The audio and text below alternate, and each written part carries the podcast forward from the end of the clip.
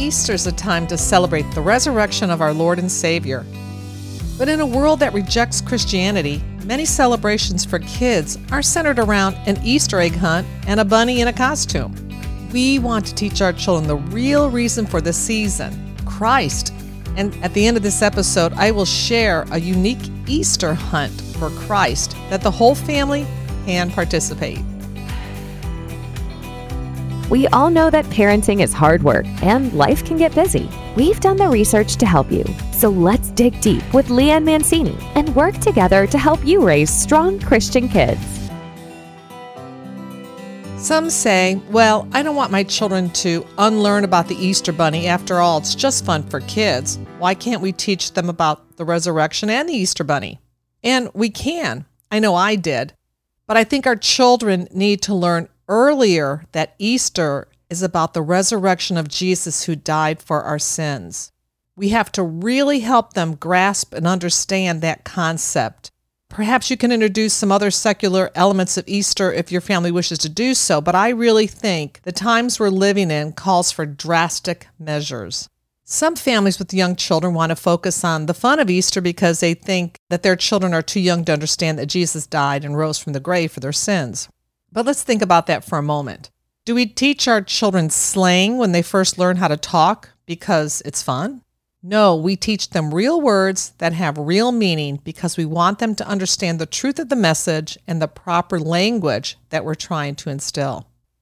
Even though it may seem harmless, and for some children that is the case, but for some children it can cause a tremendous amount of conflict in the development of a young child, according to the experts, to teach them about the Easter Bunny and all those fairy tales. Balancing what is real and what is not may be difficult to teach, and I understand that how you approach these these traditions, it's it's very personal, much like Santa Claus and Christmas. It's a decision you should make with prayer and careful consideration as each child is different. I know my children were not upset when they found out the Easter Bunny and Santa Claus was not real. They were like, I knew it, Mom. But I know of some children who were devastated and it affected them greatly.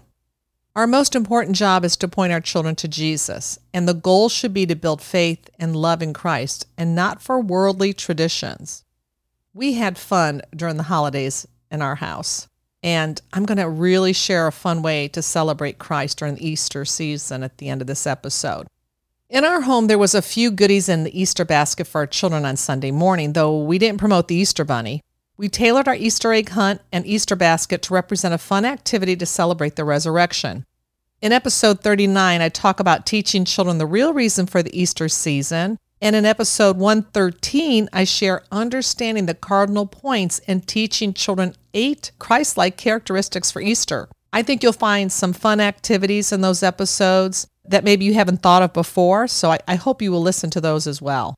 Through it all, I often consider this verse from the Apostle Paul Everything is permissible, but not everything is beneficial. Everything is permissible, but not everything builds up. That's 1 Corinthians 10, verse 23.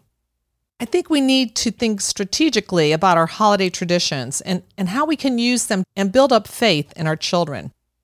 I don't believe we have to boycott holiday celebrations. Our, our kids are going to interact with kids whose families celebrate the Easter Bunny and Jesus.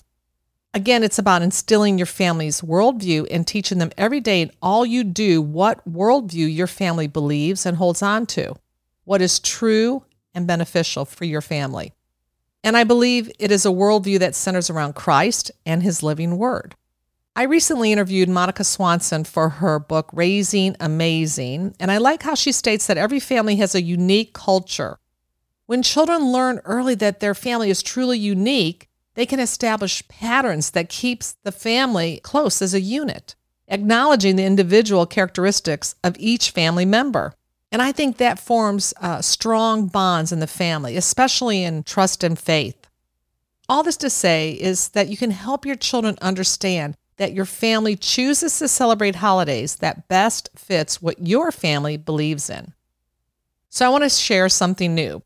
Perhaps this Easter season, instead of looking for Easter eggs, look for Jesus in the Psalms. Jesus told his disciples after his resurrection that the Psalms had spoken about him. Luke 24, verse 44 states, Everything written about me in the law of Moses and the prophets and the Psalms must be fulfilled.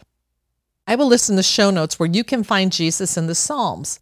But just to start the hunt, it doesn't take long for us to find Jesus. In Psalm 2 2, David introduces us to God's anointed. And in Greek, Christos means Christ. Psalm 16:10 states, "For you will not abandon my soul to Sheol, or let your Holy One see corruption."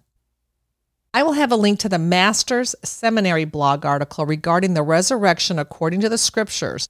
Those of you who like to dig deep will find this article informative, I'm sure. Have fun with your children looking for Jesus after you find him in the various Psalms or anywhere in the Word of God.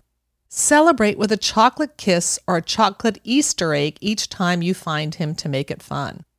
Now, you might get a belly full of chocolate, but it's okay, it's Easter.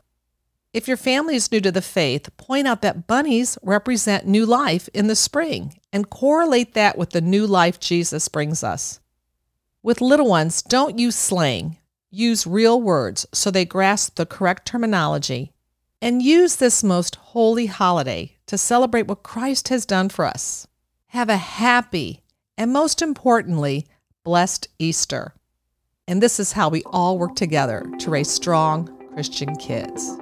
Thank you for listening to this episode that is part of the Spark Media Network that can now be heard on the Edify app.